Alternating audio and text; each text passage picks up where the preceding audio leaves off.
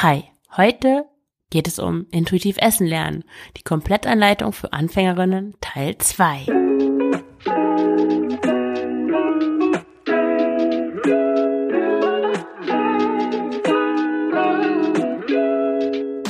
Hallo und herzlich willkommen zum Frugales Glück Podcast, dem Podcast über Minimalismus und Ernährung.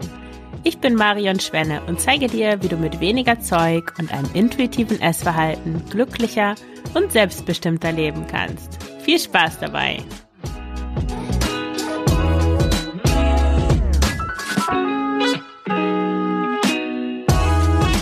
Ja, herzlich willkommen zum zweiten Teil der Komplettanleitung zum intuitiven Essen lernen. Und ich mache direkt weiter da, wo ich vor zwei Wochen aufgehört habe nämlich bei der Rolle die Gefühle beim intuitiven Essen spü äh, spielen.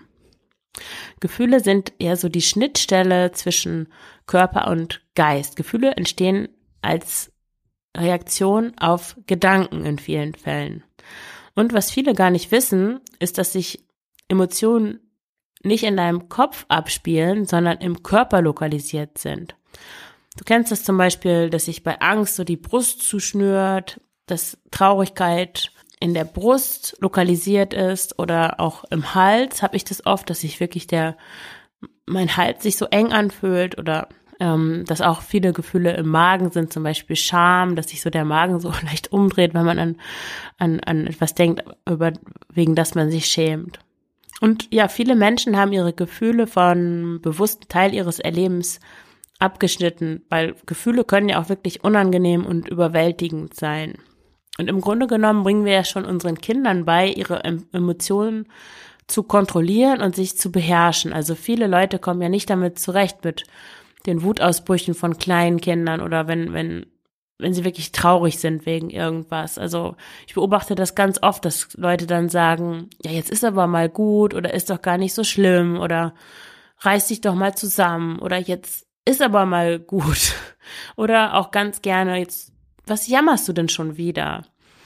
Also wenn ich das höre, ja, reißt mir fast die Hutschnur, weil ich das, glaube ich, früher auch sehr oft zu hören bekommen habe und ich nur deswegen, ja, ein großes Problem mit dem Essen bekommen habe. Was heißt nur deswegen, aber es war auf jeden Fall schon ein wichtiger Faktor, weil wenn man seine Gefühle nicht äußern darf, dann brechen sie sich auf irgendeine andere Weise Bahn und bei vielen Menschen sind es halt ja Essen oder andere Kompensationsstrategien. Ja, das ist also so ein innerer Druck, um den so abzulassen oder zu umgehen, greifen viele zu Essen. Wenn du also auch zu den Menschen gehörst, die das tun, die emotional aus emotionalen Gründen essen, dann gratuliere ich dir schon mal. Denn wie ich ja schon in der vorletzten Folge gesagt habe, ist die Bewusstwerdung wirklich schon der erste Schritt zur Veränderung. Denn wenn du weißt, dass du aus emotionalen Gründen isst, dann hast du den ersten Schritt aus dem emotionalen Essen raus bereits getan. Ich möchte jetzt noch kurz was zum emotionalen Essen, also zu diesem Begriff sagen. Das ist natürlich vereinfacht gesagt, weil jedes Essen ist natürlich emotional. Emotional bedeutet ja einfach nur, dass Gefühle beteiligt sind. Und wenn keine Gefühle beteiligt wären am Essen, dann würden wir wahrscheinlich nicht essen, weil es uns einfach keinen Spaß machen würde, weil es uns keine ge guten Gefühle bringen würde, weil es uns nicht zufrieden machen würde. Das, was mit so umgangssprachlich mit emotionalem Essen gemeint ist, was dann ja auch als ja eher negativ bewertet wird, ist emotionsregulierendes Essen. Also, dass man Essen einsetzt, um Emotionen zu regulieren, weil man sie nicht ausagieren kann. Ich benutze jetzt aber im, im Fortlauf dieser Episode trotzdem emotionales Essen, weil emotionsregulierendes Essen ist doch etwas kompliziert zu sagen.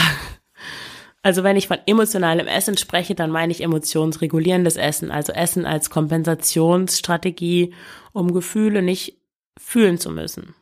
Und der erste Schritt, um mit dem emotionalen Essen aufzuhören, ist es, deine Gefühle wieder zu spüren.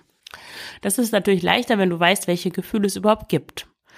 Ich habe da ein bisschen recherchiert und Momentan wird so davon ausgegangen, dass es 27 unterschiedliche Emotionen gibt, die aber auf sechs Grundgefühle zurückgehen. Die sechs Grundgefühle sind Freude, Wut, Angst, Ekel, Überraschung und Traurigkeit.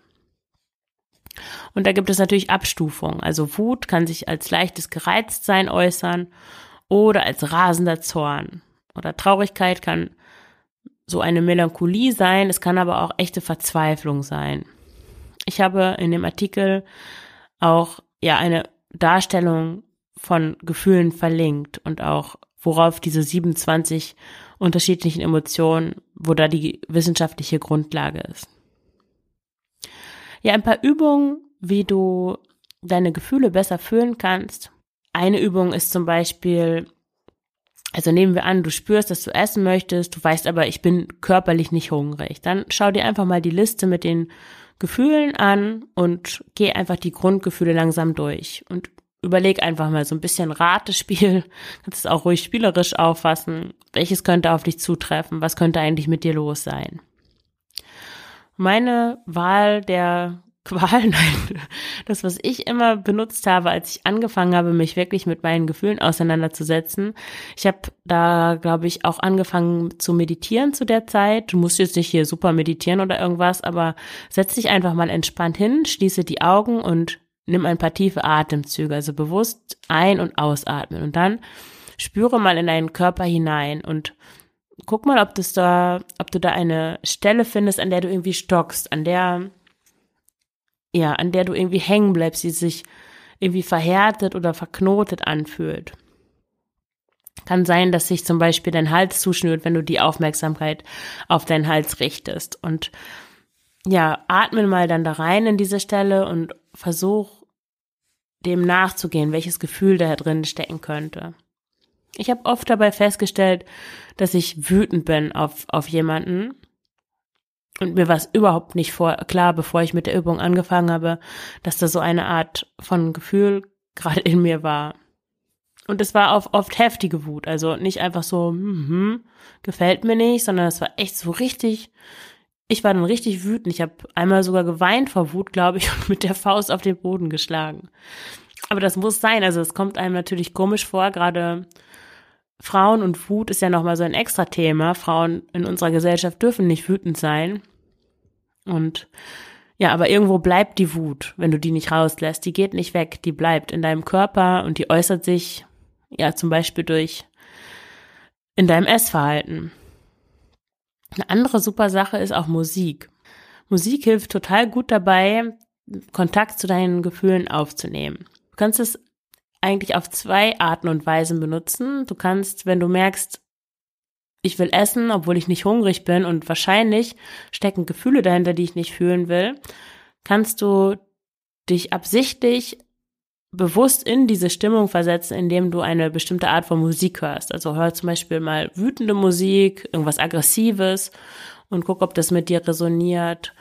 Oder du kannst natürlich auch irgendwas total Trauriges hören. Jeder hat ja so ein paar, so eine kleine Top Ten von super traurigen Liedern, die, die uns dann ähm, ganz stark anrühren.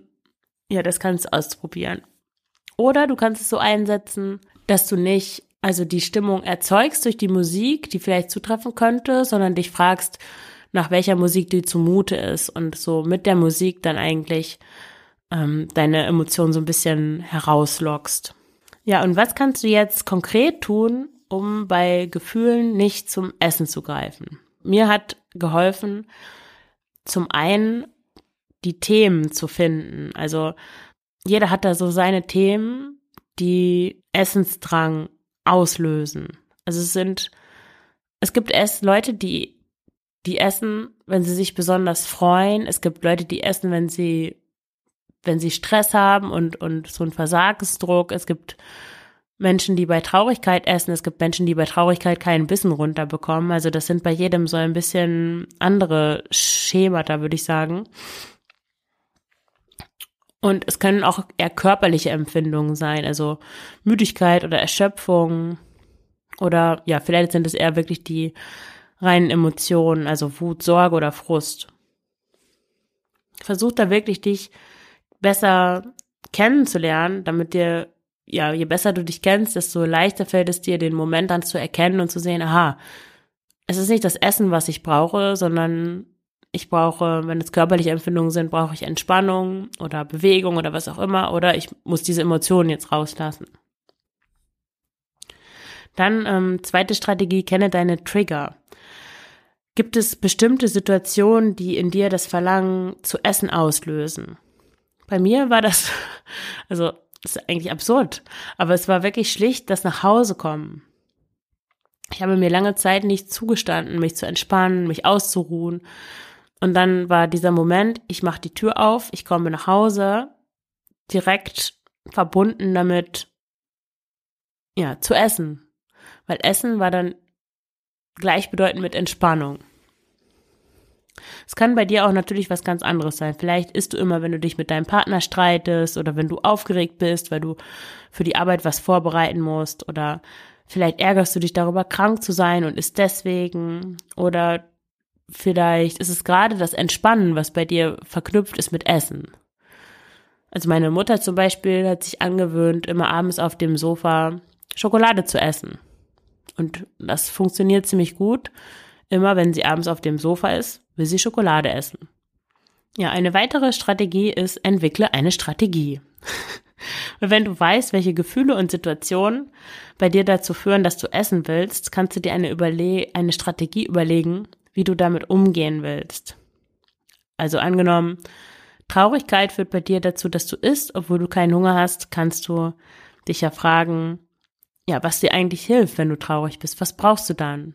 Vielleicht mit jemandem sprechen, vielleicht dich in eine warme Decke einkuscheln und weinen oder ein Tier streicheln oder ich, ich weiß nicht. Badewanne. Traurige Lieder hören. Okay, ich höre jetzt auf, das aufzuzählen. Ähm, ja, und was kannst du dann tun, damit du gerade in diesen Triggersituationen nicht mehr zu essen greifst?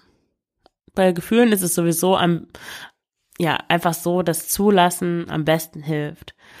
Du hast es sicher schon mal gehört, dass Gefühle so mit einem Wasserball verglichen werden. Stell dir vor, du schwimmst und du hast so einen Wasserball dabei, gefüllt mit Luft und du versuchst zu schwimmen und dabei den Wasserball unter der Oberfläche zu halten. Das ist unglaublich schwer, weil der Ball automatisch immer wieder nach oben kommt. Du könntest stattdessen versuchen, ihn einfach vor dir herzutreiben und hinter ihm herzuschwimmen. Das klappt sicher viel besser und genauso klappt das auch besser mit den Gefühlen, die du zulässt, weil die ziehen einfach vorbei. Die, auch wenn sich das nicht so anfühlt, wenn du das nicht gewöhnt bist, die Gefühle wirklich zuzulassen, ist es aber so, dass ja ein heftiger Gefühlsausbruch wird nicht ewig dauern. Du wirst dann vielleicht eine halbe Stunde ist schon sehr lang eigentlich, aber richtig, richtig traurig sein und dann ebbt das ab und dann kannst du wieder andere Dinge machen. Ja, und wie ich schon sagte, wenn du die Gefühle unterdrückst, wenn du die nicht rauslässt, zulässt, dann bleiben die in dir und arbeiten in dir unbewusst weiter. Und das ist nicht gut. Ich habe übrigens die Triggersituation des Nachhausekommens damals so gelöst. Ich habe das, ich habe so einen Automatismus eingeführt. Ich bin nach Hause gekommen, ich habe meine Tasche abgestellt, ich habe meine Schuhe ausgezogen und das erste, was ich gemacht habe, ich habe mich aufs Sofa gelegt, ohne irgendwas anderes zu machen. Ob ich wollte oder nicht. Auch wenn ich nicht müde war, wenn ich gar keine Lust hatte, mich aufs Sofa zu legen. ich habe mich aufs Sofa gelegt. Das war am Anfang total schwer. Ich habe das nur geschafft, indem ich echt mein Denken ausgestellt habe. Aber nach, ja, sag so ein, zwei Wochen war es okay. Und seitdem habe ich auch diese habe ich diesen Trigger nicht mehr, dass ich nach Hause komme und unbedingt was essen muss. Eine weitere Strategie ist, dich auf das Hier und Jetzt zu fokussieren.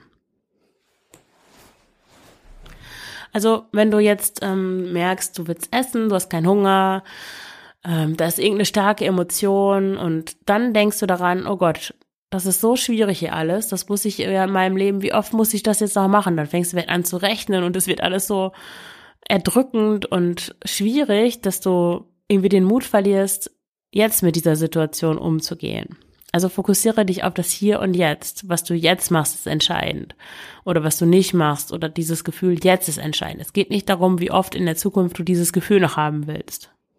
Ja, jetzt komme ich zum Verstand.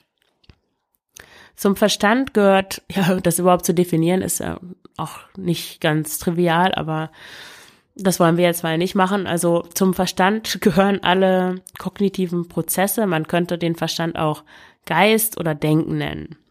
Und ich möchte hier eigentlich zwei Seiten ansprechen, nämlich erstens, wie denkst du über dich? Und zweitens, wie kannst du mithilfe deines Verstandes ein für dich gut funktionierendes Esskonzept entwickeln?